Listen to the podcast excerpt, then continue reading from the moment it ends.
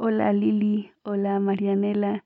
Primero decirles que las admiro un montón y para mí el podcast de las desobedientes ha significado un acompañamiento en muchas horas de reflexión eh, acerca de mi historia, de mi vida, del feminismo, de mi piso político. Ha sido un espacio eh, para mí lo he escuchado sola generalmente mientras mientras lavo la ropa, aunque la voz de Lili me diga deja eso, pero ha significado ese tiempo y ese espacio para, para pensar y la posibilidad de conocer y admirar mujeres aunque nunca las haya visto, pero que me inspiran.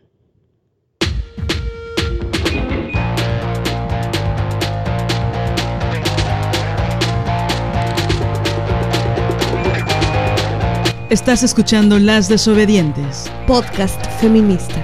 Nosotras somos Marianela Villa y Liliana Papalotli. Síguenos en nuestras redes. Estamos en Twitter como arroba mxdesobedientes. En Facebook como Las Desobedientes. Y en Instagram como arroba Las Desobedientes. Escúchanos.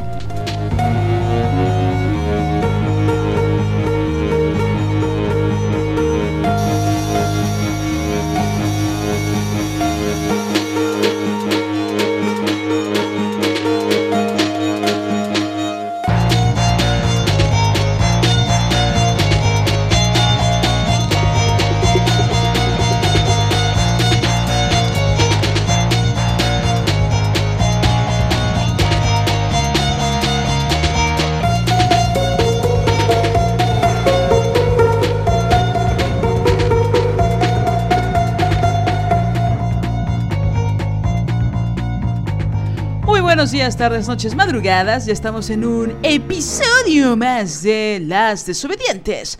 Nosotras somos Marianela Villa y Liliana Papalotti. Como las mariposas, las mariposas de Papalotti y Bambina y Arandelo. En este estudio de grabación ya pasó el pan. Oigan, estábamos escuchando el otro día un episodio que grabamos.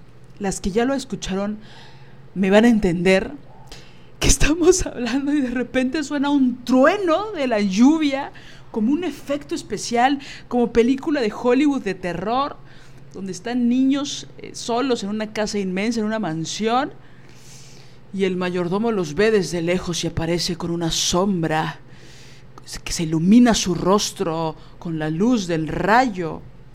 Y fue muy chistoso, no sé por qué lo dejamos, pero bueno, hasta me asusté cuando lo escuché. O sea, sí, sí, sí me asusté y todo. ¿Cómo están, desobedientes? ¿Cómo están el día de hoy? Buenos días, buenas tardes. ¿Qué, qué horas son en este momento? Di fuerte y clara esa hora. Son las 4 de la mañana. están en su trabajo, ¿no? Son las 3 de la tarde.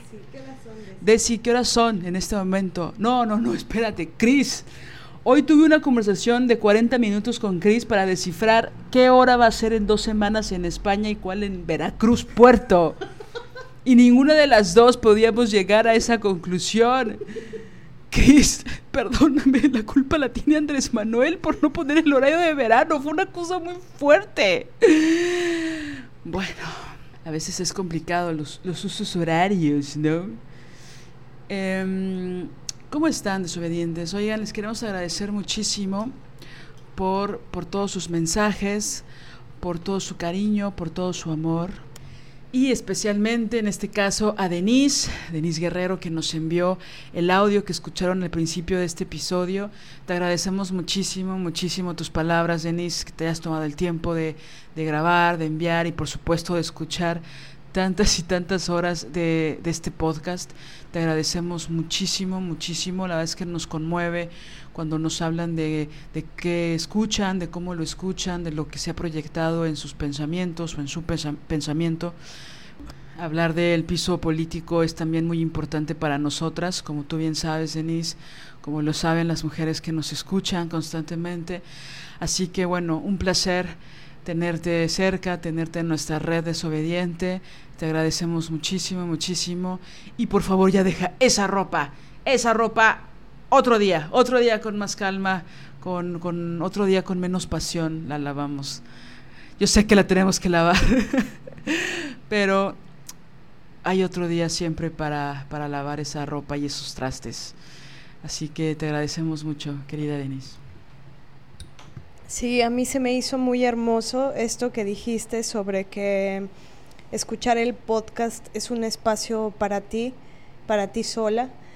Eso me parece muy importante y muy, pues muy bello y, necesario, ¿no? Eh, me gusta mucho escucharte porque también eh, con lo que nos cuentas es una, bueno, nos ayudas a imaginarte en, en tu lugar, en tu espacio y, y, eso es algo que nos interesa muchísimo, ¿no? Como buscar la manera. Eh, esta fue la primera que se nos ocurrió pidiéndoles estos audios, pero buscar la manera de también tener nosotras una posibilidad para imaginarlas, ¿no? Para eh, a partir de sus voces, a partir de lo que nos comparten, de lo que de lo que reflexionan, de lo que ha sucedido en sus vidas, eh, a la par de, ir escuchando eh, los temas del podcast, ¿no? Y, eso, eh, tener la posibilidad de, de visualizarlas es súper importante para nosotras. Y por supuesto que también, así como dice Liliana, el ir creando esta red desobediente es muy importante para nosotras, eh, que queremos buscar las formas e inventar las creaciones necesarias para seguir cultivando esta red de afecto desobediente. ¿no? Muchísimas gracias, Denise. Para nosotras tus palabras son muy, muy importantes. Y bueno, por otro lado, eh, recuerden que seguimos en la difusión de nuestro taller Las mujeres, la libertad y el deseo el deseo es con la D entre paréntesis, como lo ha propuesto Marianela Villa, para hablar de qué, de qué Marianela. Bueno, es una forma de apalabrar el deseo ontológico, el deseo que está relacionado con la existencia, para palabrar el deseo como la razón profunda de nuestra existencia y, y el deseo relacionado con, bueno, eso, con todo lo que queremos ser y hacer de nuestro paso por este mundo. Y también, por supuesto, para desmarcarlo de como comúnmente se le piensa al deseo que se circunscribe eh, exclusivamente a un territorio de lo romántico o de lo sexual, o eh, en el peor de los casos, em, y, también por eso es muy importante con la de entre paréntesis para desmarcarlo y eh, alejarlo de las garras de la pusilanimidad masculinista y necrófila. Así es, la verdad es que en este momento están corriendo dos grupos actualmente y son grupos maravillosos, estamos muy conmovidas.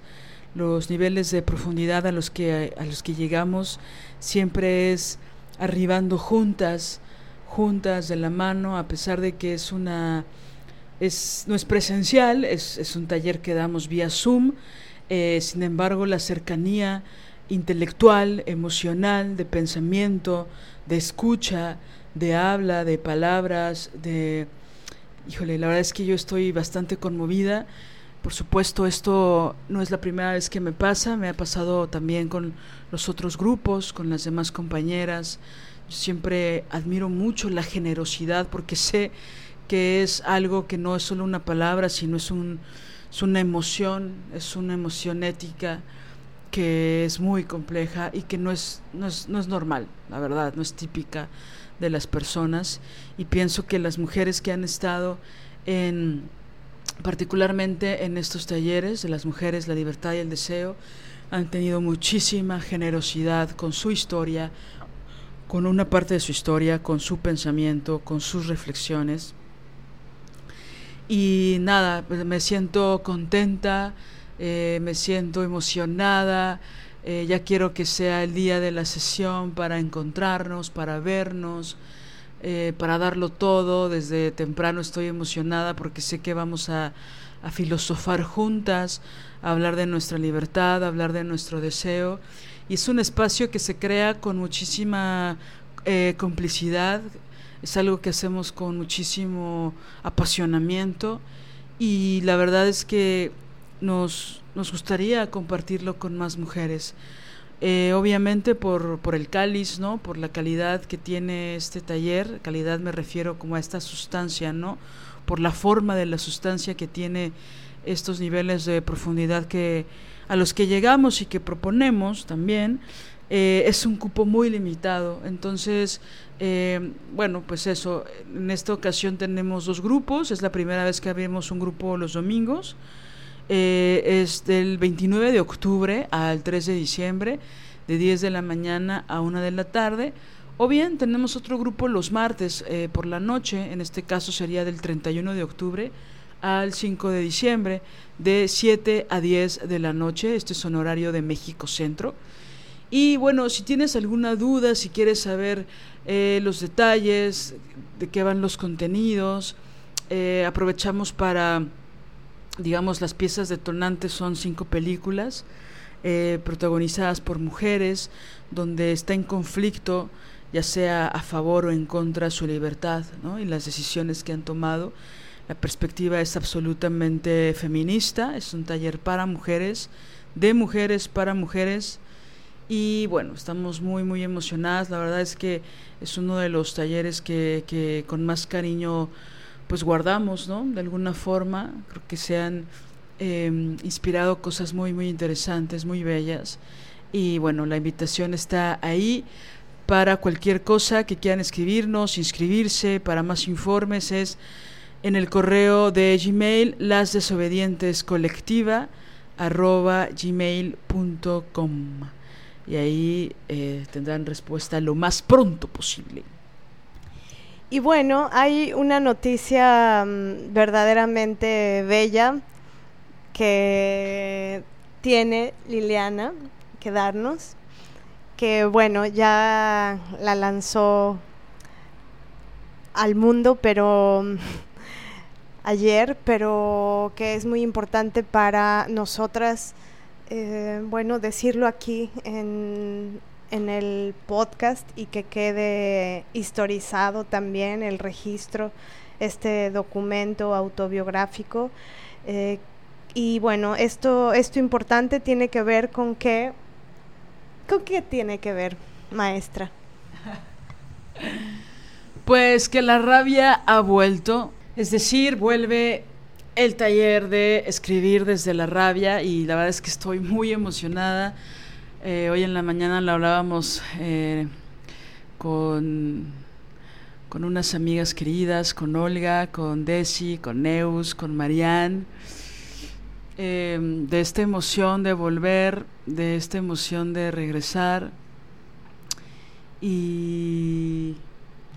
¿Qué significa para ti haber hecho una pausa ¿Fue una pausa o cómo la llamarías tú? ¿Y qué, qué deseo subyace a, a este tiempo que te tomaste? ¿Por qué fue? ¿Para qué fue? ¿Y qué sientes ahora? A ver, esta entrevista no estaba programada, maestra Marianela Villa. la verdad es que, obviamente, agradezco que digas esto, Mané, porque Híjole, la verdad es que yo pensaba que esta pausa iba a ser mucho más larga. De hecho, publiqué en redes un texto que dice, hice una pausa para profundizar en todos los mundos que me habitan, pero he vuelto porque la rabia siempre estuvo ahí. Y sí, la verdad es que ha sido un trabajo analítico complejo, he tratado de que sea con mucho amor y con mucha ética de resolver esos esos esos mundos, ¿no? que están en relación con mi rabia y que están en relación con todo lo que me ha provocado rabia desde que soy niña, ¿sabes? y ha sido un camino de autoconocimiento muy interesante porque obviamente esto inició hace ya varios años, pero que ahora en el último año justamente, que le di una pausa al taller, pues he encontrado cientos y cientos de laberintos mentales. Y no digo laberintos como una categoría negativa, al contrario, una categoría de mucho, mucha más profundidad, donde pues he resuelto algunas cosas con relación a, por qué sentir tanta rabia y de dónde proviene y, y que es algo que ha sido todo un viaje que quisiera compartir con mucho amor y con con otra forma de, de, ver mi propia rabia. Es decir, hay algunas cosas que...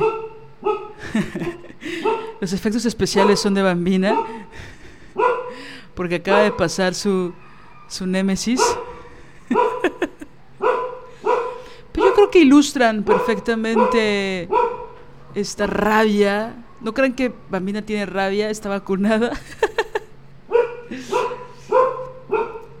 pero esa rabia es perruna. Está defendiendo su, su, lugar en el mundo. Y bueno, la verdad es que es parte de una sustancia que es la misma. Esto también lo digo para todas las mujeres que ya tomaron este taller, porque eh, ya me han preguntado si, si ha tenido, si tiene otros matices, si hay otras actividades. Y bueno, obviamente en cada eh, emisión ha, sido, ha habido un cambio. Ahora, pues obviamente se ha nutrido de y se ha actualizado bastante. He cambiado algunos textos, he cambiado algunos referentes. Digamos que está más, más, más, más cerquita de mí. Algunas cosas sustanciales se han mantenido de la misma forma. Pero eh, de hecho ya eh, estoy por terminar el diseño de la segunda parte de Escribir desde la rabia, que esta saldrá el próximo año, que está en relación a otros temas también muy apasionantes, pienso. Pero bueno, regresa a este taller y la verdad es que no, no tenía idea de toda la emoción y de toda la energía que me iba a provocar y de todo el miedo, el miedo que emociona, ¿no? El miedo rico, el miedo que, que da hablar de, de, la rabia, de la rabia que me han inspirado otras mujeres, mujeres que admiro muchísimo, y de la rabia que, que me ha provocado también la relación con otras mujeres que quiero, ¿no? Y que amo demasiado. Me hace bien importante esto que dices de la rabia que me ha inspirado, que me han inspirado otras mujeres, porque pareciera que desde una mirada, por supuesto, patriarcal, la, la rabia solo tuviera un sentido, ¿no? La rabia solo fuera una eh, expresión y que normalmente tiene una connotación negativa, sobre todo para las mujeres. Y me encanta como dices la rabia que me ha inspirado que me ha inspirado otras mujeres porque justo no es que ellas te hayan dado rabia, sino que ellas te inspiraron de su propia rabia, ¿no? Ellas eh, se dieron eh, la libertad de, de sentirla y de expresarla y, y, en ese expresarla otras, y en este caso tú o las mujeres que las ven, que las eh, que están en contacto con ellas, eh, se pueden inspirar, ¿no?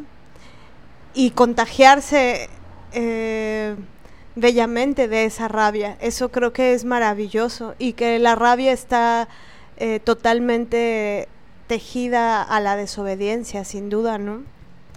Sí, absolutamente está tejida.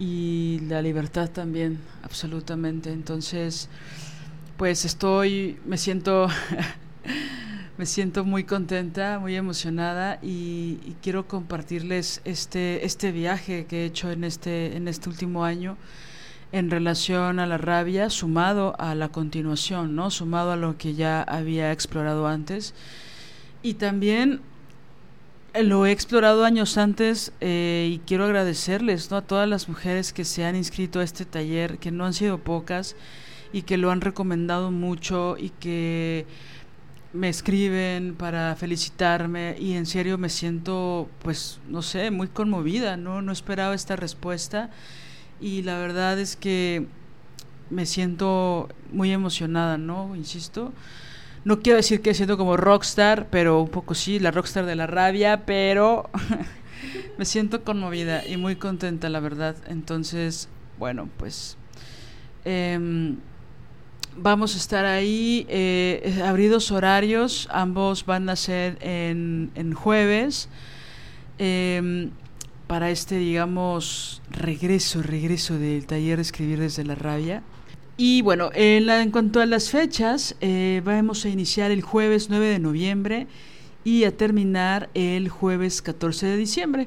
Son seis semanas de taller y esta es la primera vez, regularmente eran eh, sesiones de dos horas, ahora pienso que tendrían que durar tres horas, entonces son tres horas por sesión, jueves del 9 de noviembre al 14 de diciembre. Y bueno, hay, dos horarios, uno de 10 de la mañana a 1 de la tarde, de 10 a 13 horas, y el otro es por la noche de 19 a 22 horas, es decir, de 7 a 10 de la noche, obviamente en horario de México Centro.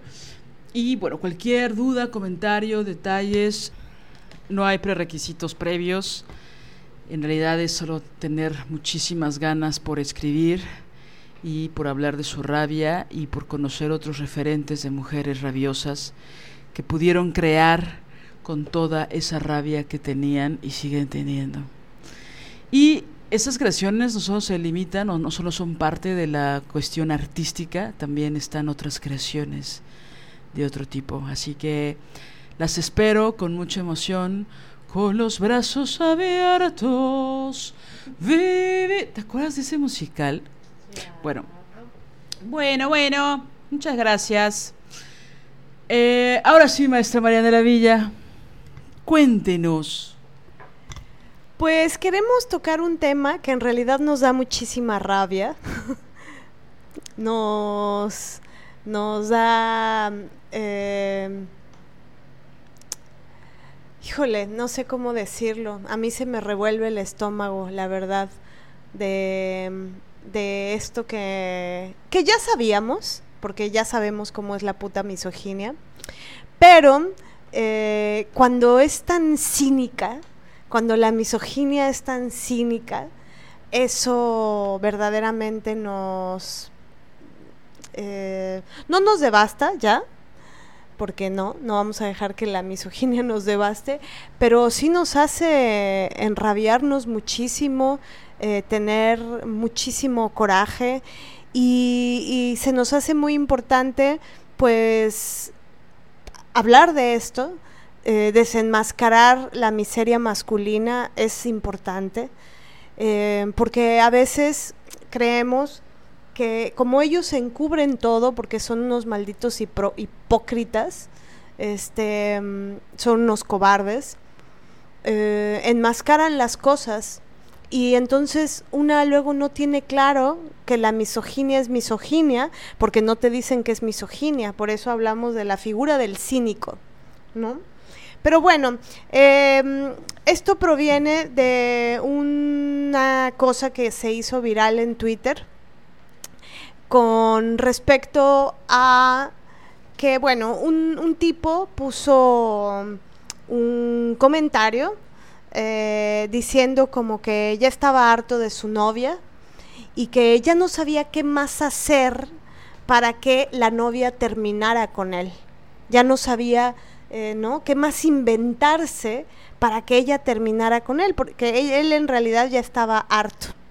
Y bueno, este, mm, bueno, ahora eh, Lili, yo no tengo Twitter, pero Lili sí, y en realidad ella fue la que la que me adentró a ese mundo oscuro de, eh, de Twitter y también de, de, observar todo lo que mm, lo que sucedió con el estúpido este.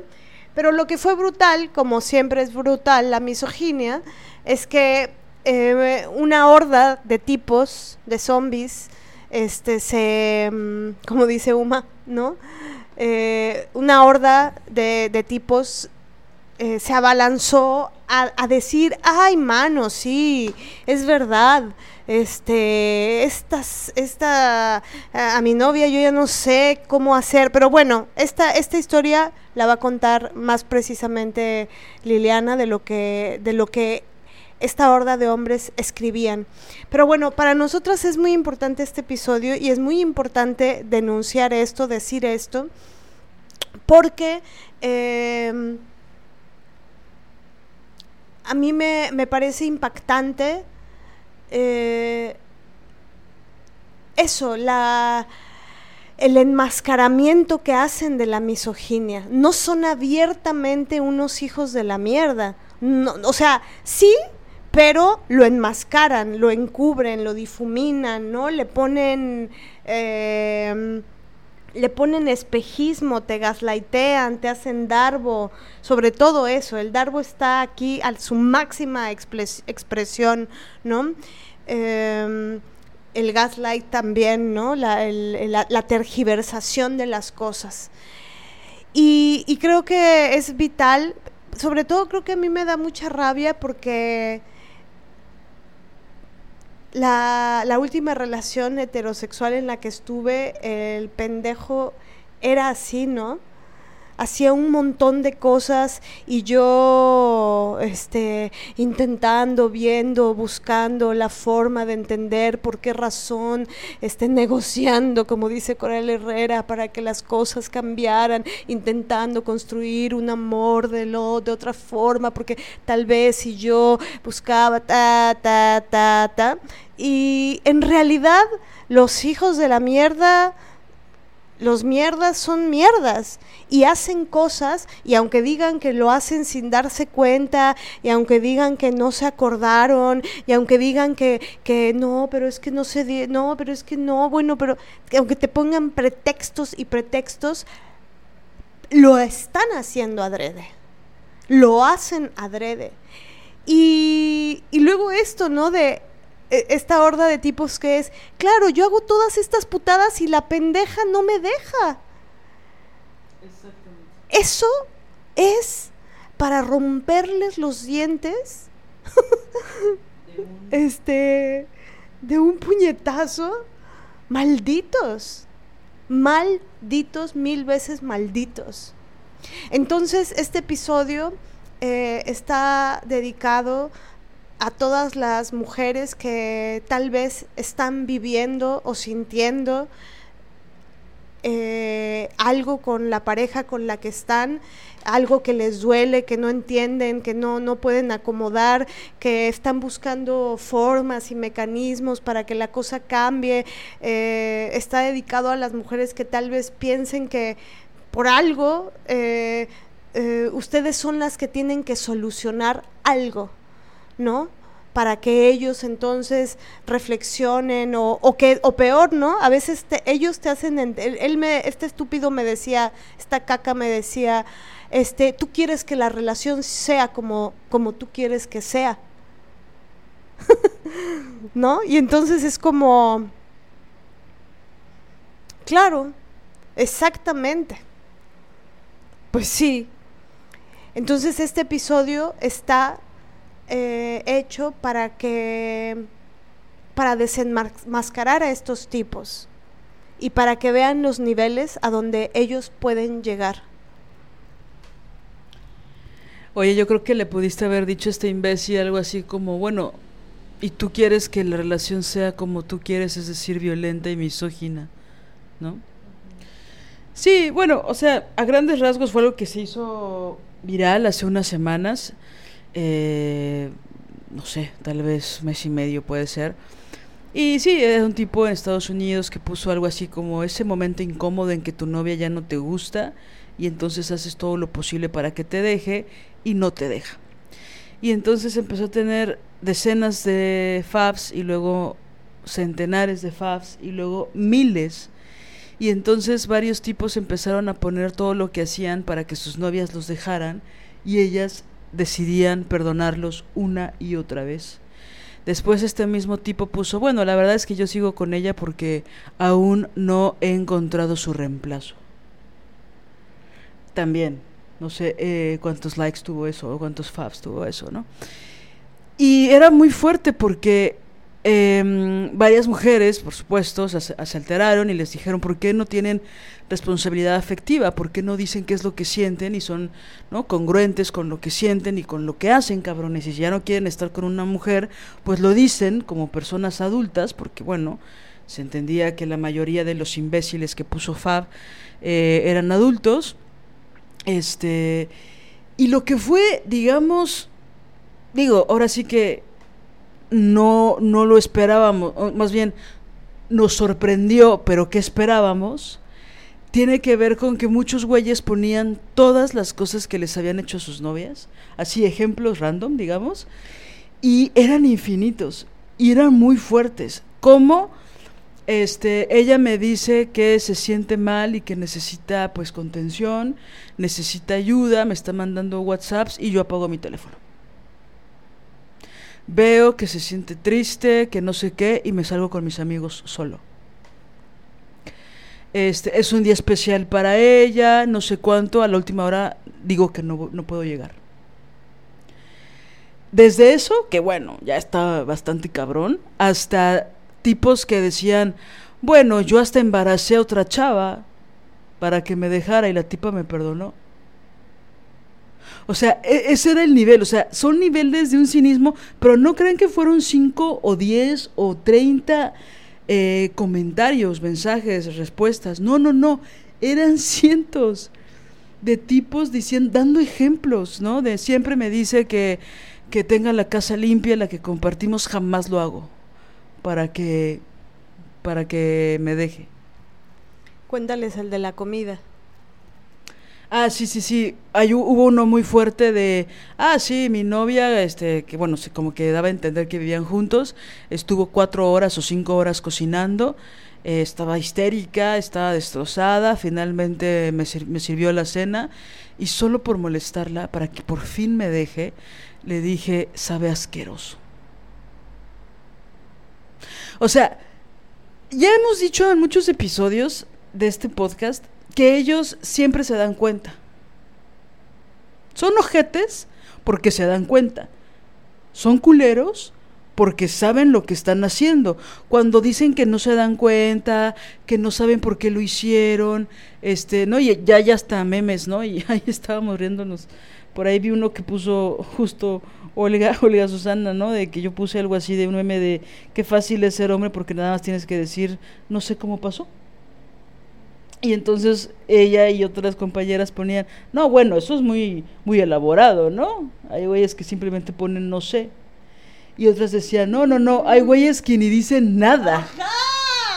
Exacto, sí. Ay, ay, me llegó la saliva. Bueno, pero de la rica. Bueno, ya, oigan. Entonces, eh, o sea, el nivel de cinismo, el nivel de violencia, el nivel de, no sé, de crueldad con la que ponían esos, esos mensajes, este, siempre me pide que me ponga condón y yo a propósito me lo quito. Y se lo hago notar para que se encabrone. Este, había otros que ponían, eh, yo sé, o sea, tuve que tener mucho estómago para leerlo, pero es que quería ver la dimensión de, de, de, esta forma de crueldad, ¿no? Había otros que decían, no importa lo que se ponga, siempre le digo que se ve gorda. O sea, son ejemplos que todas conocemos, que todas hemos escuchado, que son cercanos y que por eso siempre se repiten, porque ellos, porque como siempre hemos dicho, son los tipos y su violencia es de manual, eh, siempre son las mismas estrategias para de destruir la cabeza de las mujeres. Y con eso quiero decir, pues obviamente, su estabilidad emocional, su salud mental, este, obviamente muchos confesaban infidelidades, que se metían con sus amigas, que se metían con sus familiares, mujeres, que había muchos que ponían, le dejo pruebas y pruebas constantemente en la casa o en su casa de, de que le soy infiel, ¿no? Dejo dejó pistas, solo por diversión. Y, y algo que era muy fuerte es que ellos se burlaban y decían, eh, ella siempre me perdona todo. O sea, yo empecé como haciendo pocas cosas para que me dejara y cada vez era más mortífero, cada vez era más cruel y la tipa siempre me perdona. No importa lo que yo haga. Sí, hay discusión, por supuesto, hay gritos, hay jaloneos, rompe cosas, pero siempre me perdona. Entonces yo ya no sé qué hacer para que la tipa me deje, pero les juro que no eran solo uno o dos. Y entonces está bien cabrón porque cuando cuando eres lesbiana, cuando eres lesbiana como yo, eh, pensaba en esos hombres que han estado cerca de mi vida, que tanto eran parejas o son parejas de mujeres que quiero mucho, mujeres que amo, cercanas a mí, amigas, este, familiares, este, etcétera, y que ellas me cuentan, ¿no? Ese tipo de cosas que ellos hacen, que es como ¿cómo, ¿cómo puedo perdonar esto, no? O sea, ahora cómo voy a perdonar lo otro. Y Marianela y yo hablábamos de, híjole, si estas cosas se atreven a decirlas públicamente en una red social, ¿qué cosas crueles harán en lo sexual, por ejemplo, ¿no? ¿Qué cosas brutales harán en lo privado, donde a lo mejor, a lo mejor, quiero pensar, en una red social no ponen los, las agresiones sexuales, ¿no? O no ponen las violaciones, o no ponen este, estas, digo, bueno, ya quitarse el condón eh, sin consentimiento de la pareja ya es gravísimo y en algunos países es una, es, es un delito grave, ¿sabes? Pero, híjole, esta crueldad y entonces, bueno, cuando al, algunas mujeres se atrevían eh, también con mucho estómago a contestarles y a decirles todo esto, ellos decían, bueno, pues es que yo estoy intentando de, o sea, a veces sí la necesito, a veces, a veces sí quiero que alguien pues me sea mi, mi servidumbre gratuita, a veces también me siento solo y quiero sentirme acompañado y por eso no soy capaz de terminar con ella.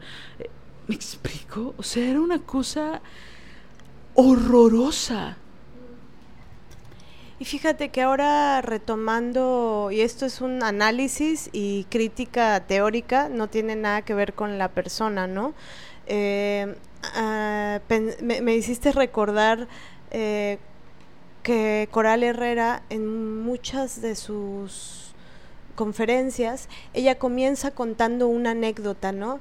Y que esta anécdota autobiográfica eh, la, la hizo comenzar a, a plantearse todo el tema con respecto al amor y el cómo deberían de ser las relaciones, ¿no? Entonces esta anécdota eh, que ella cuenta es que una vez este, ella se empezó a sentir al que era su novio muy raro, muy raro y muy raro y muy raro, muy raro, y, y que entonces eh, un día finalmente eh, lo, lo vio, ¿no?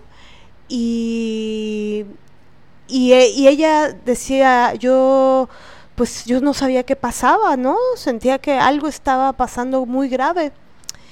Y, y cuando empezó a hablar conmigo, eh, me dijo que a la fiesta, que se sentía muy, muy mal, porque a la fiesta tal en la que había ido, había conocido a una chica y pues había sido el flechazo súbito y que eh, bueno pues cogieron y empezaron se enamoraron no empezaron a y que bueno él no él no le caía se le caía la cara de vergüenza no sabía cómo decirle eh, y tal.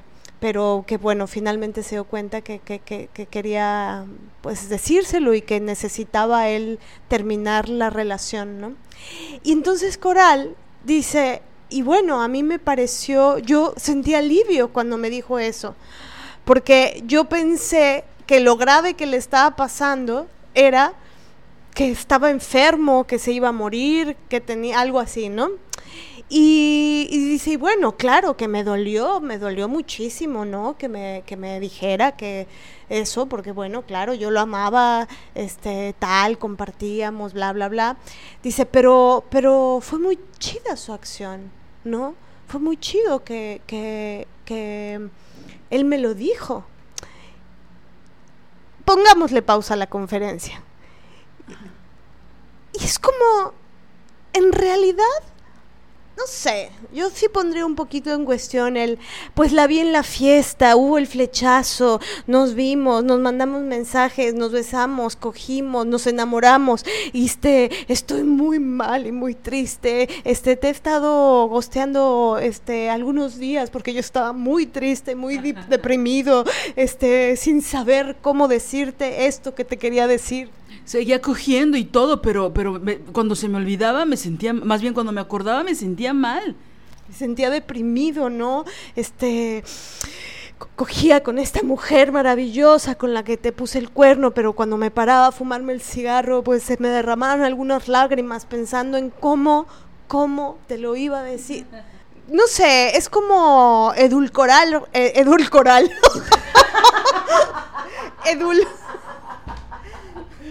como edul edulcorar. A ver, no es burla, fue lapsus. No, no, no, es que no es burla. La mía sí fue burla, mi amor, pero no, sí tienes razón. O sea, no es burla, fue lapsus. Quería decir edulcorar al muchacho este. Pero, pero el lapsus siempre tiene una información importante. Este, porque justamente edulcoral, edulcorar, ¿no? Este, eh, ponerlos muy bonitos, muy linditos, mira él, y entonces a partir de él. Pero a ver, supongamos que el tipo este sí era buena onda. Supongamos esa historia. Nada más quisiera decir algo rapidísimo antes de que continúes. Así como eh, nota el pie. Primera nota del pie. ¿Qué hubiera pasado Nada más es un paréntesis. ¿Qué hubiera pasado si la que estuvo el flechazo fue ella? Si la que se siente mal fue ella, si la que se enamoró en la fiesta y cogió toda la noche increíble y se vino cuatro veces y se dio cuenta de que es el amor de su vida hubiera sido ella, y le confiesa después de gostearlo dos o tres semanas que encontró el amor de su vida en esa fiesta a la cual él no la pudo acompañar. ¿Ella contaría una historia así? Con esta, no sé, con esta energía, con esta emoción, él pensaría, güey, qué chida es Coral. Qué chida, sintió culpa porque me fui infiel y aparte pues me va a dejar y se enamoró, pero bueno, sintió culpa y está llorando. ¿Eso diría un hombre? O sea, ¿por qué siempre les quieren maquillar eh, sus reacciones a ellos? Si fuera al revés, eso acabaría muy mal para cualquier mujer. Sí, y aparte después dice algo como, y bueno, no, no le quiero cagar la existencia a él y luego a la otra chica que qué culpa tiene y también a la pesa a mí, entonces por eso me, bueno, la mejor forma es retirarte con dignidad. Pero ahí hay algo raro, es como si no hubiera en ningún lugar un ápice de mala onda como si la mentira, el romper los acuerdos, ¿no? Como que todo eso te lo tienes que bancar, mija, te lo bancas porque pues no le vas a, Entonces pareciera que las mujeres que se enojan, ¿no? Que sienten rabia cuando su novio les revela que, que, bueno, hace tres semanas que no quieren contestar el teléfono porque en realidad ya andaban, este con otra chica, entonces como si esas chavas estuvieran mal y entonces tienen que tomar un montón de cursos para aprender a gestionar sus emociones, ¿no? Y a darse cuenta que, bueno, a veces el otro no, no, quiere estar contigo, pero el tema no es que no quiere estar contigo. El tema es que debió haber, debió haber tenido los huevos, eso es lo que debió haber tenido, y decir, ¿sabes qué? estoy sintiendo algo por una chava, sucedió en esta fiesta, lo lamento muchísimo, te amé, no sé qué va a pasar, tal vez ven y me arrepiente y me mandes a la chingada, pero tengo que terminar la relación aquí. Eso sería lo ético. no ya qué pasó, porque aparte el flechazo le sucedió, ¿no? ¿Qué tal?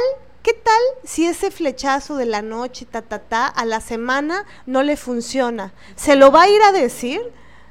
¿O solo porque le funcionó, entonces sí se lo revela?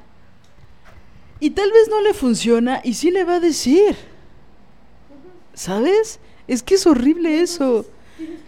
Y entonces tienes que reprimir tu rabia. Tu rabia totalmente genuina de que el tipo te, te traicionó. Rompió los acuerdos. Ahora me enamoré, fue un flechazo en una pinche fiesta. Te enculaste, mijo. Te enculaste. Entonces, no, es como esto de las películas de en una fiesta y entonces, claro, te puede gustar un chingo, te enculaste.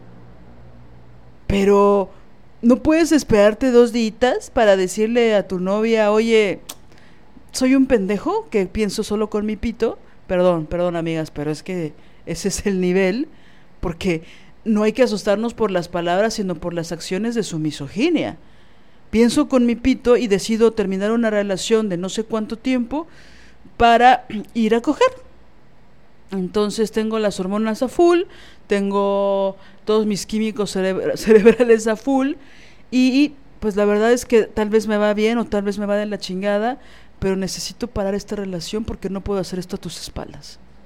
Entonces soy una mierda, soy lo peor, pero al menos pues no te voy a engañar. Y por favor, si vuelvo, no me aceptes.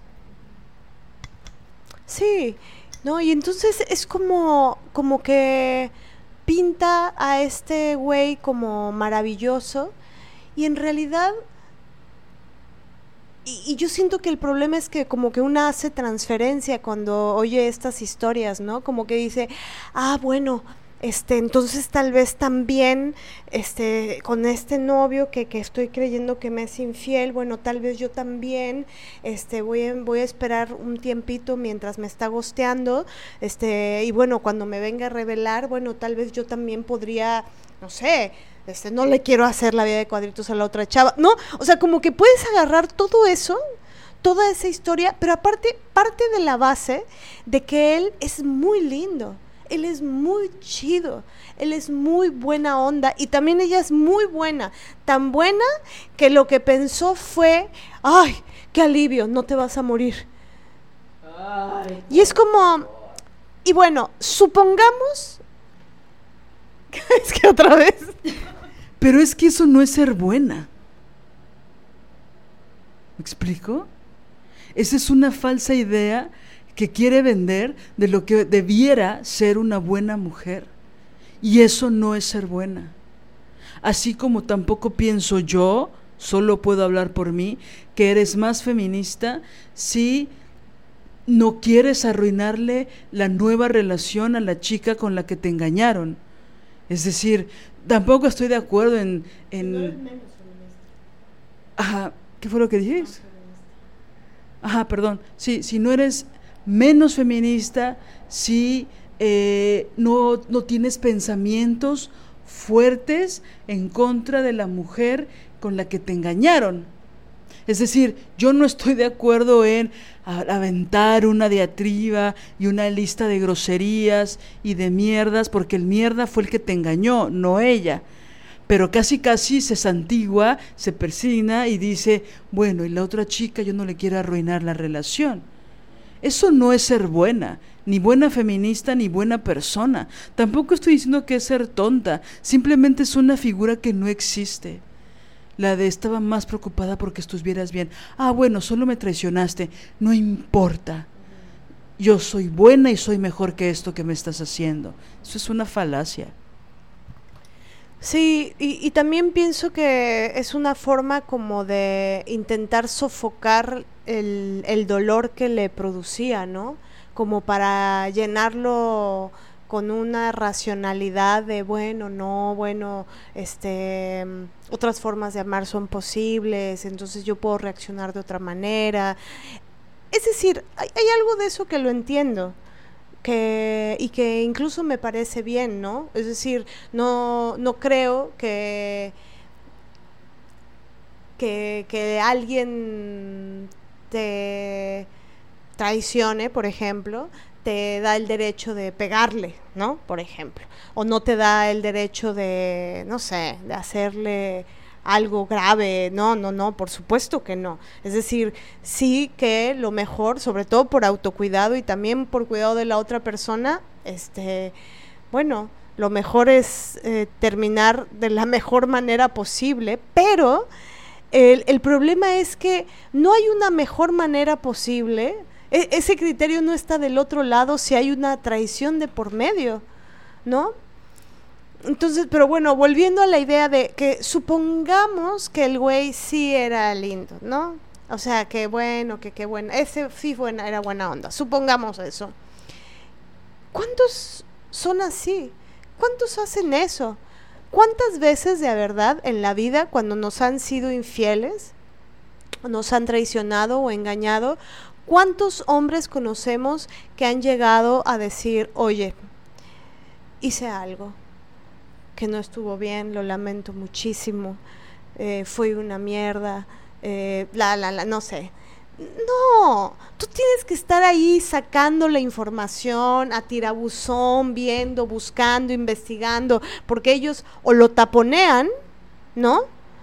Este, te, y te dicen que no, que no, que claro que no, o están emputados y de casualidad te pones un poquito celosa porque les encontraste un calzón en la mochila y te enojas y, se emputan así de eres una loca, es, el calzón de una amiga, este, no puedo tener amigas y entonces tú, te sientes como que estás loca, desquiciada porque sí que tienes coraje porque trae un calzón en la mochila.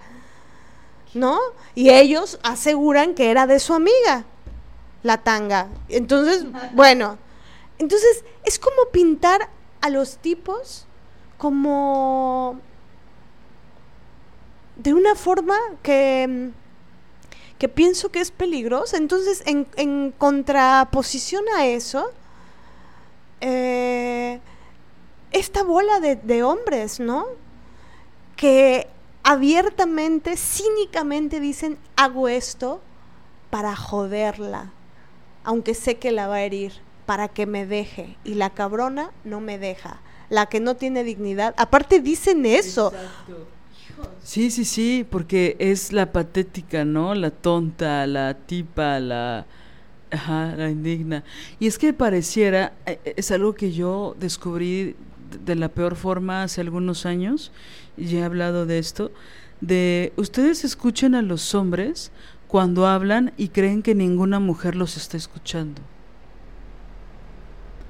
Híjole, está cabrón. Y bueno, ninguna mujer que los va a juzgar o, con la cual se pueden sentir juzgados, porque luego hay mujeres mm, que se prestan mucho al, al diálogo misógino y, hasta pueden sentirse en confianza, pero pienso que nunca será lo mismo. Tú escuchas un grupo de hombres y que tienen toda la certeza de que no hay ninguna mujer a la vista y la forma en que se comportan, la forma en que compiten entre ellos, porque ves que luego dicen que solo las mujeres competimos entre nosotras, ¿no? Porque somos unas locas y unas ambiciosas. Pero bueno, los hombres también, por supuesto, compiten mucho entre ellos, ¿no? Entonces tú obsérvalos. Y puedes estar en una fiesta Ah, yo como me, luego me aburría en las fiestas, en un trabajo que tenía, pues tenía que ir a muchas fiestas, porque era un cabaret. Y luego me aburría y entonces yo decía, bueno, voy a observar estas faunas que hay aquí. Y, y observaba a los hombres, ¿no? Cómo se, cómo se ponían de cazadores cuando ya estaba el nivel de la fiesta, donde ya casi todas las mujeres están borrachas, ya la mayoría se fue y quedan tres o cuatro y los tipos empiezan a convertirse en tiburones a ver a quién se la llevan a, a su casa o a un hotel, ¿no? Que era horrible de ver. Yo cuando lo vi, este, sí ¿no? Porque aparte, pues obviamente me encargué de, de alertar a esas mujeres y de llevarlas a su casa a cada una de ellas, ¿no? Es decir, híjole, o buscar quién podía, porque eso no pasó una vez, ¿no? Era una cosa casual que pasaba de vez en cuando. ¿Con quién te vas a ir? Ah, con mi amiga tal. Ah, ok, ¿ella dónde está? Ah, está allá. Ah, ok, no va a venir por mí. Ah, ok, nos esperamos. Ah, ok. Y bueno, yo sé que también había otras mujeres que lo hacían, pero es impresionante de ver. Y bueno, pocas mujeres que lo hacían porque, pues, o sea, a mí me encanta irme de las fiestas tempranito. Entonces, de repente, cuando por trabajo me tenía que quedar y veía estos güeyes. Pero bueno, regresando al punto, que obviamente, regresando al punto, al otro, este, eh, parecían como violadores promedio, ¿no? Eso es lo que quiero decir con tiburones, pero bueno. Observen, ¿no? A mí me, me gustaba observar a los tipos, cómo, cómo se comportan con otras mujeres, cómo las tratan, cómo tratan a sus parejas con las que llevan cinco minutos o con las que llevan cinco años, y sobre todo cuando, es, cuando escuchaba cómo hablan entre ellos, que aparte ellos se cuidan mucho de que otra mujer que pudiera juzgarlos o decirles en su cara lo que piensan, se cuidan mucho de esas mujeres, ¿no? Es decir, se cuidan de las feministas, pero también se cuidan de las mujeres que con las que quieren que quedar bien, eh, ya sea por una cuestión profesional o porque se las quieren coger, ¿no? Y es horrible. Es brutal, o sea, incluso la conversación más sutil, más tonta, más superficial, se puede volver automáticamente en cuestión de segundos en una serie de misoginadas bien fuertes. Y yo sentía que leyendo esos tweets, yo decía, parece que están en una fiesta privada estos cabrones y que no creen que los pueden leer muchísimas mujeres y muchísimas personas que podrían cuestionar, eh, bueno, no quiero decir personas, mujeres que pueden cuestionar esa, esa forma en la que se expresan, porque en serio parecía cantina. Eh, pública de lo que realmente piensan esos tipos de sus novias y aparte de muchos de ellos hablando de sus novias actuales. ¿Me explico? Entonces ya saben, con cuentas falsas, con cuentas apócrifas, no poniendo el nombre real, este, ¿no? Pero, híjole, era, era muy duro de ver. Y entonces, la verdad es que yo cuando leía todo eso, por supuesto no leí todos, pero leí bastantes que me horrorizaron. Solo podía recordar esos momentos en esas reuniones, en esas fiestas, donde yo los observaba. Y decía, híjole, es, es brutal, porque incluso llegó a pasarme que había algunas mujeres que medio se adecuaban a estar en estas bolitas, en estos círculos de hombres, y, y terminaban asqueadas a los pocos minutos, en realidad. Y eran tipos heterosexuales, eran tipos homosexuales, es decir, no había como un respeto mínimo por otras mujeres. Sacaban, se desbordaba su misoginia, su clasismo, su racismo, su gordofobia, eh, toda esta violencia contra las mujeres de, de, mayor edad o que para ellos son viejas, etcétera, una serie de todas las categorías misóginas que podían decir en lapsos realmente breves en, en estas fiestas. Entonces, de repente verlo tan tan brutalmente honestos estos tipos y cosas que, que yo sé que les han dolido mucho a muchas mujeres. Y hace un rato que yo mencionaba esto de, bueno, también ser lesbiana y no convivir con ellos a nivel de pareja, digamos, sexo erótica afectiva, pero también me tocó hacer memoria de esos amigos que tuve que nunca hubo una relación erótica, pero hubo una relación de mucho cariño o de mucho amor, y que yo decía, o sea, me vino como de golpe en el pecho todas esas veces que me hicieron cosas horribles. Y que era evidente que querían que yo los mandara a la chingada. Y por supuesto eso terminó pasando. Pero recuerdo uno en específico, del cual he hablado muchas veces, que para mí era muy evidente como me hacía muchas cosas culeras, también por supuesto había cosas buenas, pero había una en específico que era muy brutal en el año, que era muy dolorosa, que era muy traicionera en los últimos tres años de nuestra relación, ¿no? Entonces yo decía, ah, este año me hizo esto. O sea, cuando lo analicé después de que habían sucedido esos tres años, ¿no? De culeradas. Entonces dije, ah, en este año pasó esto. Y el siguiente año me hizo esto. si yo continúo con esta relación de amistad que era muy profunda, el pendejo me va a hacer otra cosa.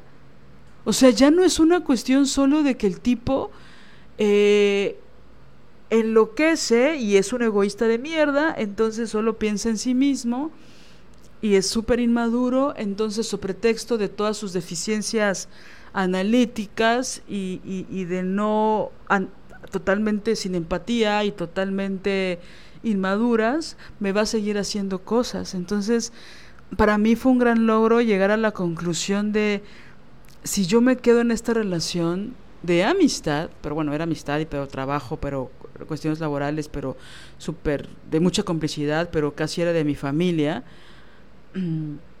Yo decía, si continúo aquí, me va a hacer otra cosa el siguiente año. Y cada vez ha sido más brutal y más dolorosa. Entonces yo no puedo seguir en esta relación porque yo sigo compartiéndole cosas que son muy personales, muy importantes para mí. Y entonces ver la desfachatez con la que estos cabrones decían todo eso, me hizo recordar como esta forma que ellos tienen de ocultar lo que realmente son. Y es como lo que hemos dicho en otras ocasiones de, de que de repente está un tipo que te está dando un servicio, por ejemplo el que quieras, un cajero, es alguien que te está dando en el mercado, es alguien en el banco que te está queriendo meter un préstamo, una tarjeta, ¿no? Este, un servidor público o un servidor de una empresa, la que quieras, y que se muestran amables o si es una empresa con ciertos requisitos, pues son excesivamente amables. Pero basta con que una mujer no se comporte con la feminidad que el patriarcado espera Basta que no sonrías o que seas firme para que estos tipos inmediatamente saquen la ficha o la verdadera cara de lo que son. Y entonces pueden pasar del, claro que sí, con mucho gusto, le explico, ta, ta, ta, y ser súper ecuánimes y buena onda, y también porque hacía su trabajo, a ser unos mierdas que te pueden terminar insultando o viéndote mal, o no, o sea, es como un botón que sube y baja, ¿no? Y entonces eh, es muy fuerte porque cuando son personas desconocidas, depende de, de, cómo lo acomodes en ti, puedes estar varios minutos, horas o incluso días pensando en eso, a pesar de que es una persona desconocida. Y espero que, que no sea así, ¿no? Que no sean muchos días pensando en, ese, en esa violencia. Pero cuando son güeyes que conoces, cuando son tipos que quieres, que amas, con los que piensas que vas a pasar mucho tiempo de tu vida, está muy fuerte. Porque es la evidencia de que sí saben lo que hacen.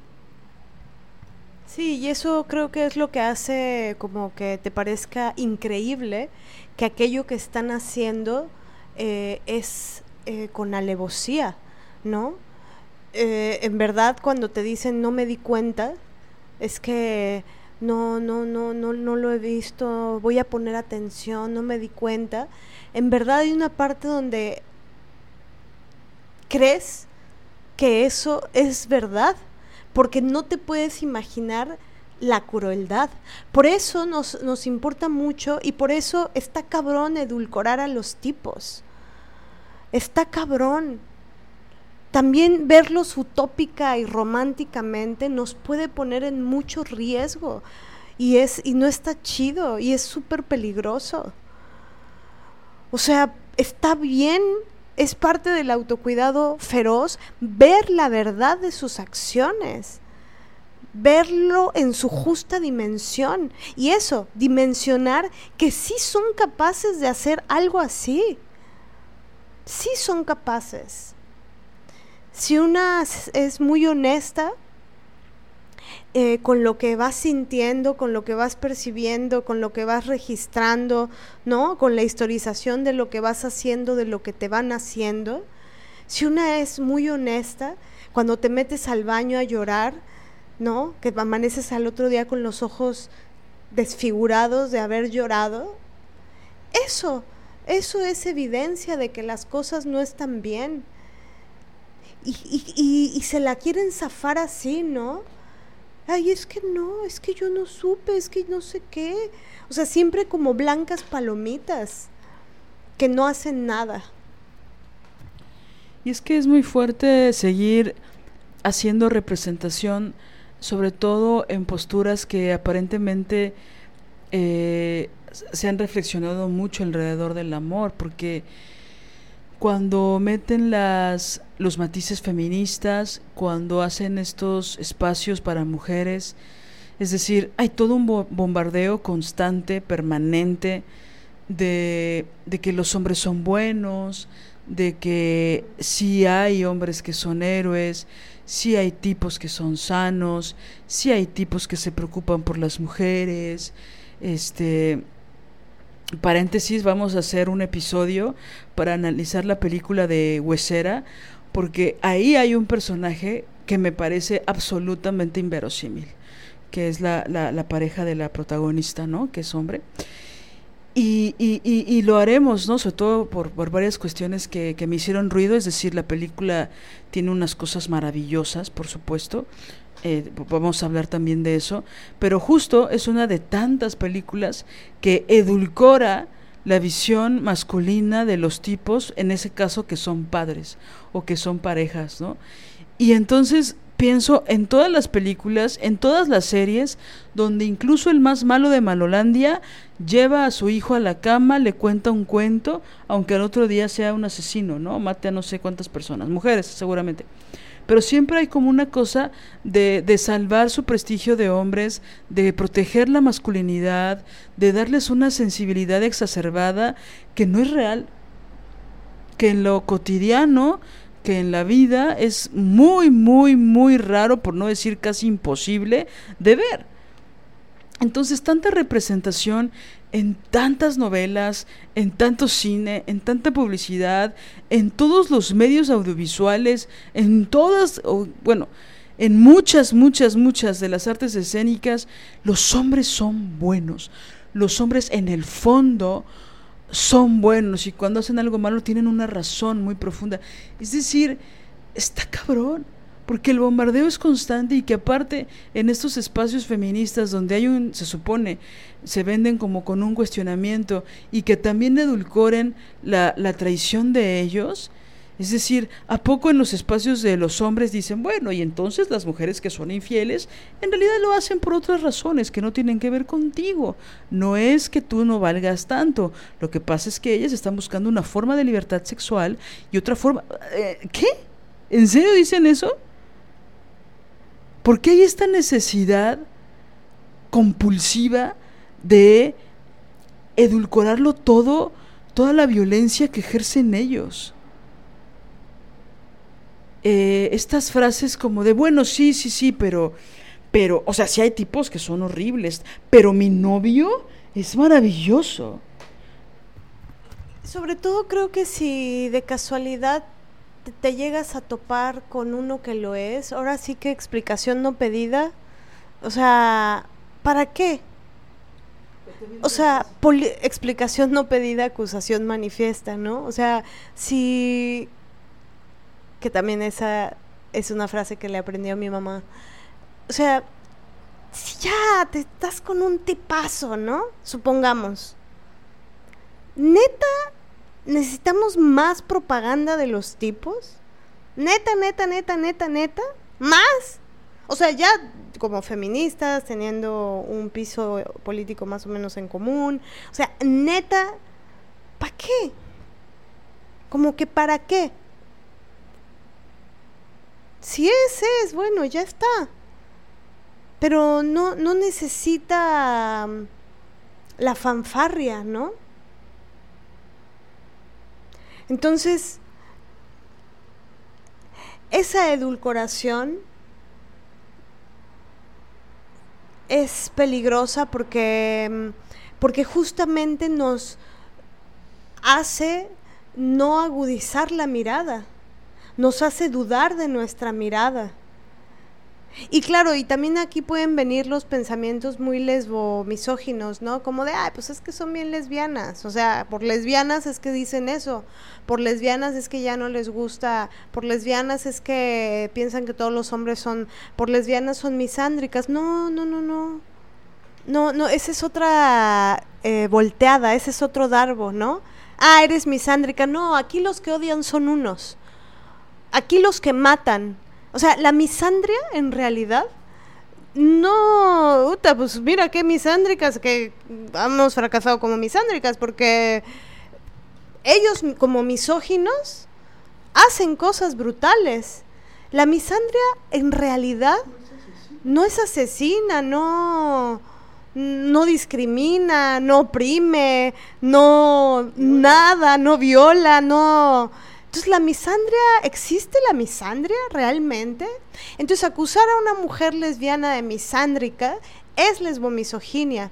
Y en todo caso es echar al bote de la basura toda la genealogía feminista, lésbica, radical de mujeres que, por cierto, estuvieron en situación de heterosexualidad lograron sobrevivir a ella, escaparon, este, salieron del pantano y luego se pusieron a analizar, a pensar, a reflexionar lo que habían vivido y después de ese reflexionar se pusieron a escribir, a teorizar. Entonces, eh, y de muchas otras lesbianas eh, sin un pasado heterosexual que eh, también han dedicado su vida a pensar toda esta institución patriarcal brutal y a buscar caminos de libertad para todas. Entonces, nada más quiero hacer este hincapié, ¿no? Este puntualizar esto porque incluso puede estar interiorizado este pensamiento, como de tal vez nos estamos pasando, ¿no? Tal vez sí puede tener una función buena em, leer determinados libros. Eh, tal vez y es que en realidad no, no, porque todo aquello que encubra,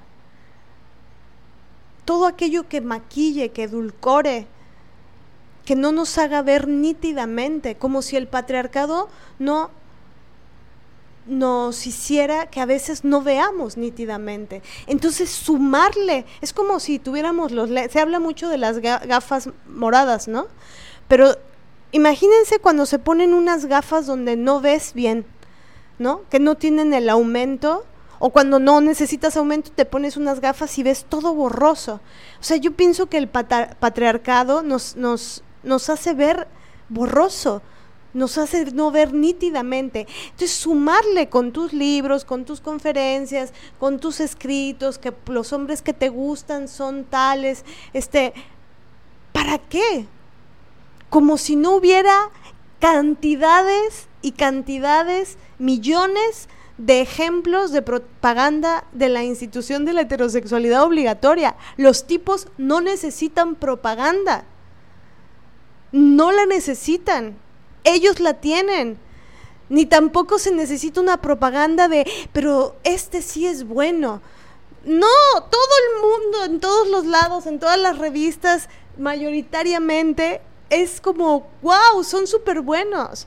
En los talleres, por ejemplo, luego presentamos películas de hombres terribles, terribles, brutales, y investigamos, ¿no? Como que qué se dice popularmente de esos personajes que, personajes que vemos eh, terribles, que son terribles, y la gente es como, no, para nada, no es terrible, así es el amor, no, para nada, pero si él es divino, no, para nada, pero si él es un chulísimo, no, para... O sea, ellos no necesitan esa propaganda.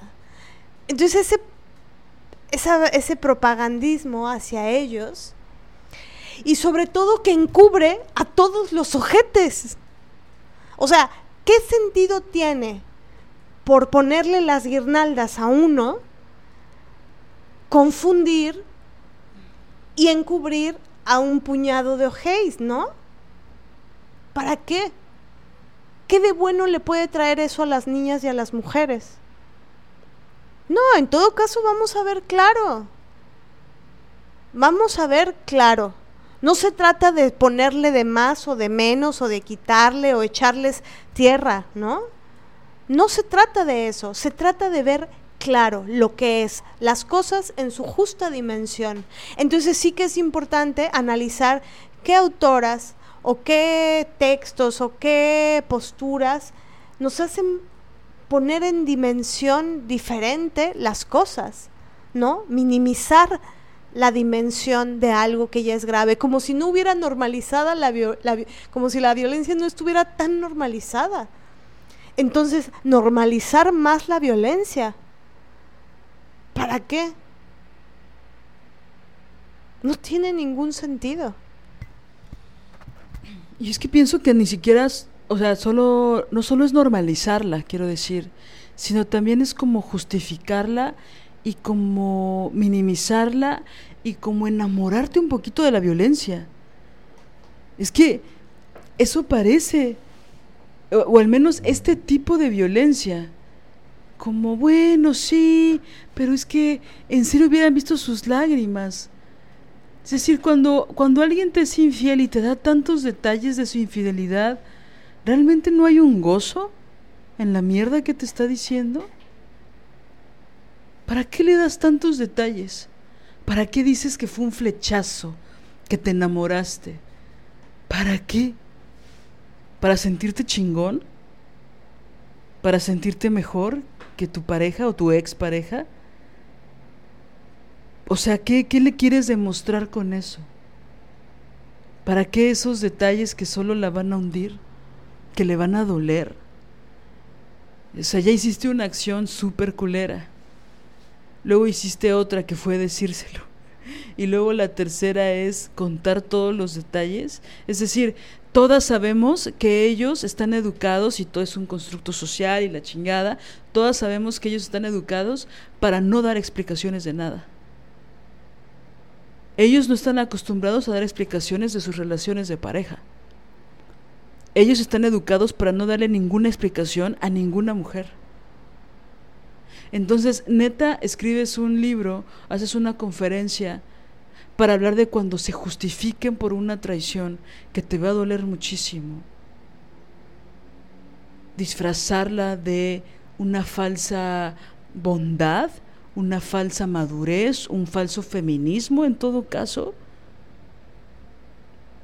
Los tipos no les interesa. Entonces, yo creo que pueden sentir culpa por otras cosas. Es decir, se demuestran, velos cuando les gusta el fútbol, velos cómo se apasionan. No, el otro día estaba y todo por una caricatura, o una tira más bien, una caricatura, una tira de, de Mafalda, que, que a mi mamá y a mí nos gusta mucho, aunque en realidad nos duele por dentro, pero nos da risa, pero todo eso mezclado eh, por culpa de Kino, que es este vemos tres este cuadritos donde está el papá de Mafalda acariciando digo, limpiando su nuevo coche, ¿no? Y lo limpia por acá y lo limpia por allá y lo observa y, se cambia de perspectiva y se pone de un lado y luego del otro y entonces en la noche se asoma por la ventana a ver si todavía está bien y así, ¿no?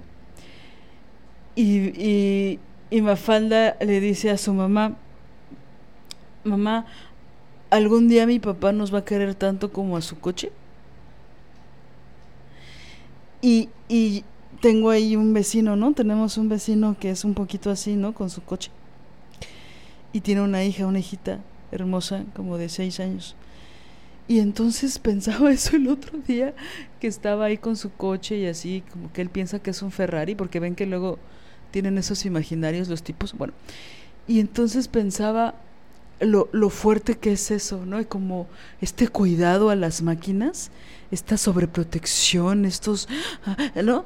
pero no, no, no, no siento que, que sea la misma magnitud en momentos o en muchos momentos la misma energía para cuidar a sus propios hijos o a sus hijas.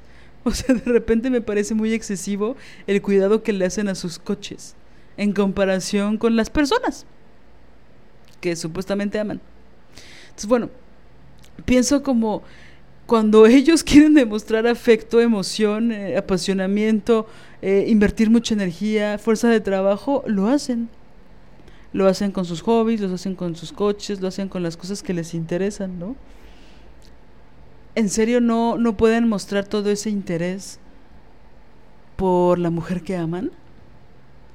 y que no sea solo al principio de la relación, cuando están súper enamorados por un flechazo en una noche, en una fiesta. Entonces, es, es fuerte de decir, es fuerte de, de vivir, es fuerte de sentir, es fuerte de, de observarlo en el cuerpo, de decir, por ejemplo, estas cosas cuando una repite y repite y pides lo mismo y pides lo mismo y por favor esto y esto, de un solo tema en específico. Y esto y esto, por favor, por favor, ¿no? Por favor, no me gustes, por favor, contéstame, por favor, ¿no? Por favor, haz esto, no parece que tienes atención en esto, no parece que te importa esto, y pides, y pides, y pides otras cosas, porque ellos te exigen y, y una va corriendo, pero tú pides, y pides, y pides, y entonces ya lo pediste 300 mil veces y no ocurre nada. No hay un cambio sustancial, no quieren cambiar, no les interesa, no les interesan las consecuencias, no les interesa lo que sientes, no les interesan todas las veces que has pedido lo mismo. No lo hagas, no engañes, no te gastes todo el dinero, no seas un egoísta de mierda. Y entonces que digan, no me di cuenta, y que a la menor provocación en una discusión, en una conversación en Twitter digan, ay, la tipa no me deja, no importa lo que yo haga, no tiene dignidad. Ahora, esa es otra forma de golpear, ¿no? Y también de golpear a otras, porque ellos saben que lo que ponen va a ser leído. O sea, siento que hay un montón de mierda alrededor de eso. Y también siento que hay algo que encubren en su aparente yo, yo, o sea, no, con esto no estoy quitándole dimensión a lo que es y a la brutalidad de lo que es, sí, pero ellos se posicionan como en los muy chinguetas. Ellos se posicionan en un lugar de yo no tengo ningún miedo de perderte. Ellos se posicionan en el lugar de yo todo bien con estar solo, ¿no? Ellos se posicionan en un lugar de puedo ser tan cruel y cínico de tal porque porque no me pasa nada. Si tú y yo terminamos, yo no me voy a ir a la lona. Es más, cuando terminemos vas a ver cómo me luego luego me caso con otra y tengo hijos y me voy a tomar fotos en Instagram increíbles, ¿eh? ¿No?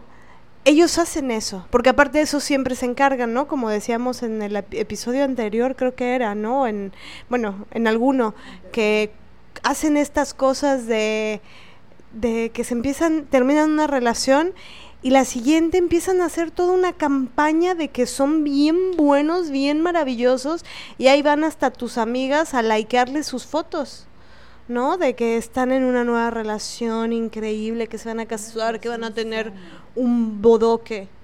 Y, a ver, la cosa es que, y volviendo al hilo de pensamiento, yo creo que ahí encubren algo. No son tan chinguetas. No es verdad que saben estar solos. Por tanto, no es verdad que saben estar consigo mismos. No es verdad que no le tienen miedo a la muerte. No es verdad que, que no tienen miedo, miedo de la vida. Eso no es verdad. No es verdad que son superiores y que entonces ellos, eso no es verdad. Ellos hacen toda esa putada, son tan pusilánimes, tan mierda, son casium, ¿no? Gamborimbos, todo lo que da lo son y porque lo son y porque están aterrados y se les temblenecan las piernas, es una palabra que inventé, temblenecan las piernas de, de, de miedo, de pavor. Ese es el pavor. No saber qué quieres, irte a una puta fiesta y ahí este la relación que has construido en una puta fiesta la tiras a la basura. A mí se me hace que más te estás cagando los calzones güey, que realmente, eh, porque si no te estuvieras cagando en los calzones, tomas tu decisión. ¿Por qué no tomaste tu decisión? ¿Por qué no te agarraste los huevitos así como te los agarraste para ir y besar a otra? Que a, que a ver quién sabe cómo terminó esa otra relación, ¿no? Habría, habría que ver. Porque todo se repite. El síntoma, mira, se repite. La cosa se repite de otra forma y a veces se repite peor. Entonces, encubren su propio terror. Pero claro, la forma de encubrirlo es brutal, porque no se llevan a ellos mismos, ¿no? Sino que pasan arrasando con un montón de mujeres. Ese es el problema de la misoginia. O sea, su lógica fálica es tan brutal que, que verdaderamente se creen superiores. O sea, ¿en qué mente, en qué mente si, si eso lo hicieran las mujeres, imagínate que eso hiciéramos las mujeres, así, de, ah, yo le echo esto, y yo le echo esto, y yo le echo esto, y yo no sé qué, y cuando, o sea, a mí me impactó esa anécdota de, o bueno, eso que el que puso él, se pasó cuatro horas cocinando, y para, estaba destrozada, y, le dije solo para joderla, y para ver, me cago como cocinaste, sabe horrible. O sea, ¿quién tienes que ser? Tienes que estar podrido. No te creas tan chingón, güey. Estás podrido. Eso es lo que estás. Y ojalá las mujeres te dejen de amar y te dejen para siempre. Culero. Porque no es justo. No es justo.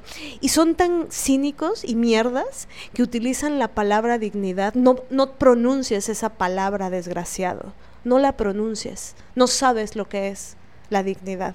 Tú tampoco tienes dignidad. Alguien que hace eso no tiene dignidad tampoco. ¿Digno? ¿Eres digno por ser una mierda? ¿Por destrozar a mujeres? ¿Eres digno? Eres, eres una mierda. Un papel en la mierda. Eso eres. Entonces perder la vida se va, es un suspiro. Es un suspiro. Si lo estás dudando, si piensas que tal vez después de la vez 500 que dijiste tal, la 501 va a funcionar, tal vez sea el momento de decir no. Ahora hay que emprender la retirada, a veces hay que planear el cómo hacerlo. Eh, Tal vez deberíamos también hacer un episodio sobre eso particular, ¿no? De, bueno, cómo se emprende la retirada, qué posibilidades hay, eh, buscar testimonios, cómo lo han hecho otras, ¿no? Pero no te merece un cínico, no te merece un mierda así, no te merece alguien así de cruel. Entonces, si hemos insistido tanto en que cambien eso que nos hiere y nos lastima y no lo cambian, es porque no lo van a cambiar. Porque ahora sí que sea consciente o inconsciente el síntoma, eh, con, si es consciente está cabrón, porque es con alevosía y ventaja, o sea, con saña brutal, chao. Y si es inconsciente, peor, porque movilizar un síntoma inconsciente, uta, tarda cabrón entonces tampoco lo va a cambiar. Entonces, ale, ale. Y es que cuando tomas conciencia, cuando los ves como son, cuando todavía sientes amor, pero ya hay un lugar habla más de la verdad que de la verdad que tú sientes. Creo que llega un momento en que podrías preguntarte ¿Por qué quiero amar a alguien así? ¿Por qué quiero amar a alguien que es tan cruel? Por ejemplo, esto que se puso hace unos años de moda de eh, si quieres conocer al güey, ¿no? Así es tu primera cita con el vato. Y si quieres saber cómo es, ve cómo trata a los meseros. Que era una cosa como que ni siquiera estaba explicada, ¿no? Porque era como como que se asumía que si los trataba mal, pues era un déspota, desclasado, mamón, culero, ¿no? Porque pues tiene supuestamente una jerarquía distinta porque es su comensal y no un, una persona que está dando un servicio, ¿no? Pero en realidad pienso que es muy terrible conectarse con la crueldad del otro. Y creo que hay que abrir los ojos muy mucho, una forma importante, para ver la crueldad de ellos. Y creo que cuando una tiene las herramientas o ha preparado el camino para poderlos ver,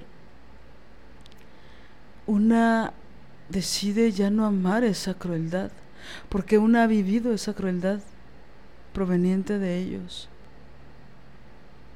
Entonces hay un momento donde ¿qué pasa? Y luego regresas a otras cosas y regresas a las cosas buenas y regresas a la nostalgia y si tienes si no tienes una herramienta terapéutica o analítica, pues puedes llegar hasta la melancolía y de ahí es duro salir, ¿no? Pero hay, hay momentos donde puedes observarlos en su justa dimensión, con su crueldad, con, con querer ganar, con esto que dices, Marianela, me parece importantísimo de, de que ellos se sienten muy chingones, ¿no? Una soberbia narcisista muy exacerbada, ¿no? Y, y que disfrazan, ¿no? Todo lo que sienten, o sea, es puro miedo, ¿no? Y en honor al miedo, visto desde una postura patriarcal, eh, enaltecen mucho el poder que tienen sobre las mujeres que, que los aman. Y entonces hay un abuso de poder constante porque ellos son tan necrofílicos que piensan que el poder sobre las otras personas es lo más importante. Y hay que tener cuidado porque muchas mujeres podemos llegar a tomar actitudes de ese tipo, de pensar que podemos tener poder sobre las otras personas. Y eso es de una crueldad horrorosa. Sí, y es una visión masculina, asqueante, que, que es una de las razones por las cuales la humanidad está tan rota, pienso, ¿no? Pero bueno, regresando al punto, es cierto que hay un momento donde como una toma de conciencia donde los puedes ver como son.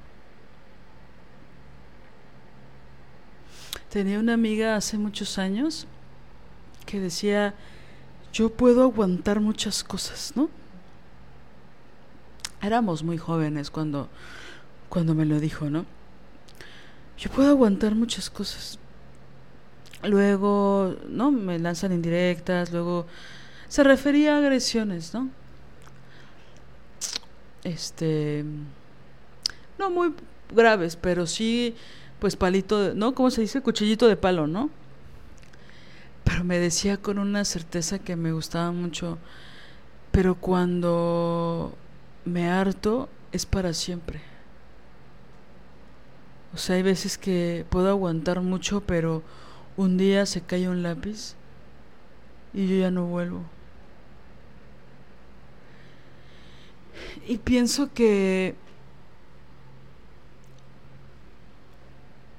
que eso está muy muy en relación, lo, lo, lo veo ahorita, no sé qué vaya a pensar después, pero como una forma de de abrazar nuestra dignidad también, como de decir, es que estoy como imaginando, ¿no?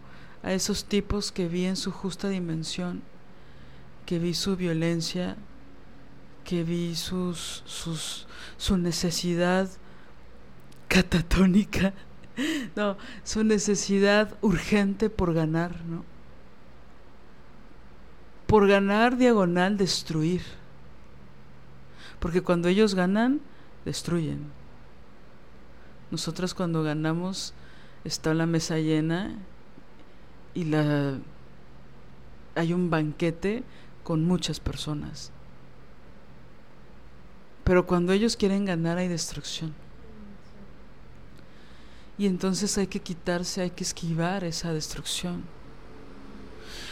Por cierto, ahorita que me acordé del banquete, eh, y ya para ir cerrando, me acabo de acordar, quiero confesarles algo muy importante que nunca he dicho, creo, y alguien me va a decir, no, sí lo dijiste en el, en el episodio donde hablaste de que...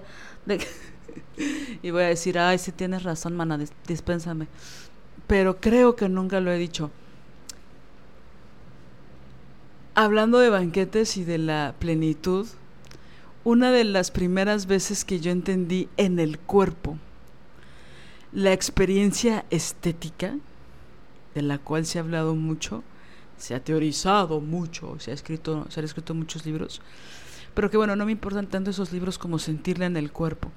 Y una de las veces que la sentí es cuando vi una película, que es mi película favorita del mundo mundial, que se llama El banquete de Babette. Esto ni siquiera sé si te lo he contado a ti, Mane. Creo que sí, ¿verdad? Creo que nuestra segunda cita, ¿no?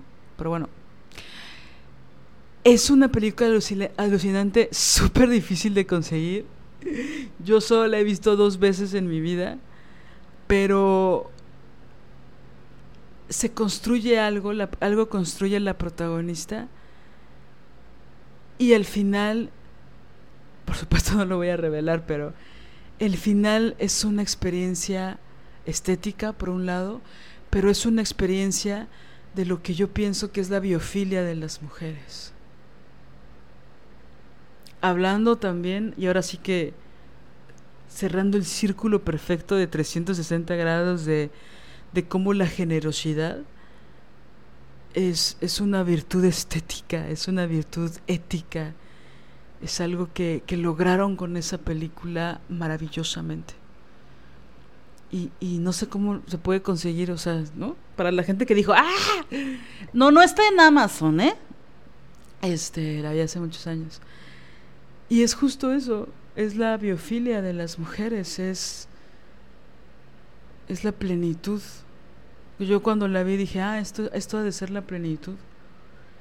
Es, es una experiencia maravillosa y creo que eso es lo que en realidad somos las mujeres. Así que si tenemos esa, esa virtud que se construye, esa capacidad que se construye también de observar a los hombres en su justa dimensión y de poder analizar sus crueldades, pienso que también hay que construir la virtud de observar la generosidad de las mujeres, porque es inconmensurable, es infinita, es infinita no, en no prima hermana del sacrificio, sino se expande en niveles impresionantes, humanamente posibles.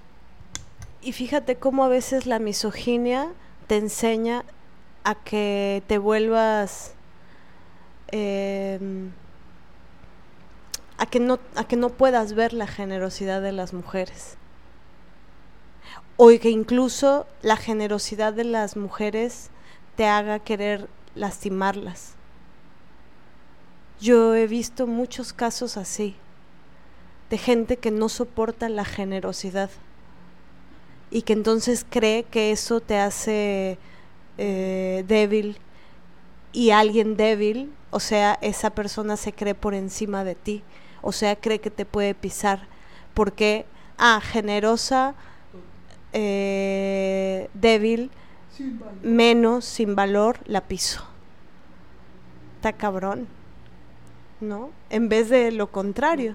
porque es justo lo opuesto. Sí, es justo lo opuesto. Es decir, que la generosidad eh, te, hace fuerte. La generosidad es un don, una virtud maravillosa que, que aparte es como un manantial, ¿no? Que te regenera a ti, regenera a otras personas. Está, es, es biofilia total. Absolutamente. Bueno, pues per se por ellas. Vamos por, por nuestras mesas llenas, por la compañía de otras mujeres y les agradecemos mucho que hayan llegado hasta esta parte del episodio. Eh, recuerden que pueden mantener el contacto con nosotras a través de nuestras redes sociales. Eh, seguimos con la convocatoria abierta para que nos envíen sus audios para nosotras eh, de qué les ha provocado el episodio, qué les ha, perdón, el podcast, este episodio o los que quieran, qué les ha provocado este podcast de Marianela Villa y de Liliana Papalotl, qué les han provocado las desobedientes, qué les ha provocado su propia desobediencia, es una forma de, de dialogar, de estar juntas, de seguir cre creando redes y no dejen de compartir este podcast, por favor, nos ayuda muchísimo, muchísimo, muchísimo, que cada vez se comparte más y más en grupos de mujeres, en grupos de estudio, en grupos terapéuticos también. Muchas gracias a las psicólogas que, que le comparten a sus pacientes o a sus usuarias eh, este podcast, que se lo comparten a sus amigas, a sus hermanas, a sus tías, a sus primas, que se ven en secreto para, para escuchar, que buscan un espacio entre mujeres para escuchar a otras mujeres y es algo valiosísimo, es algo revolucionario, siempre ha sido revolucionario desde el inicio de la humanidad, pero en este momento, amigas, las mujeres juntas reuniéndose para hablar de los temas de las mujeres es más revolucionario que nunca. Entonces, la desobediencia es de todas, de todas, de todas, de todas. Así que solo por hoy, solo por hoy, solo por hoy comparte tu banquete con otras mujeres. Chao. Chao, chao. Si deseas apoyar este proyecto, puedes hacerlo en nuestra cuenta bancaria Scotiabank, número de tarjeta 4421-7700 8007 6632 a nombre de Marianela González Villa o bien en nuestra cuenta PayPal desobedientesguerrilla.gmail.com. Cualquier aportación es bienvenida. Música original de Alina Maldonado, diseño original de Ori Jane.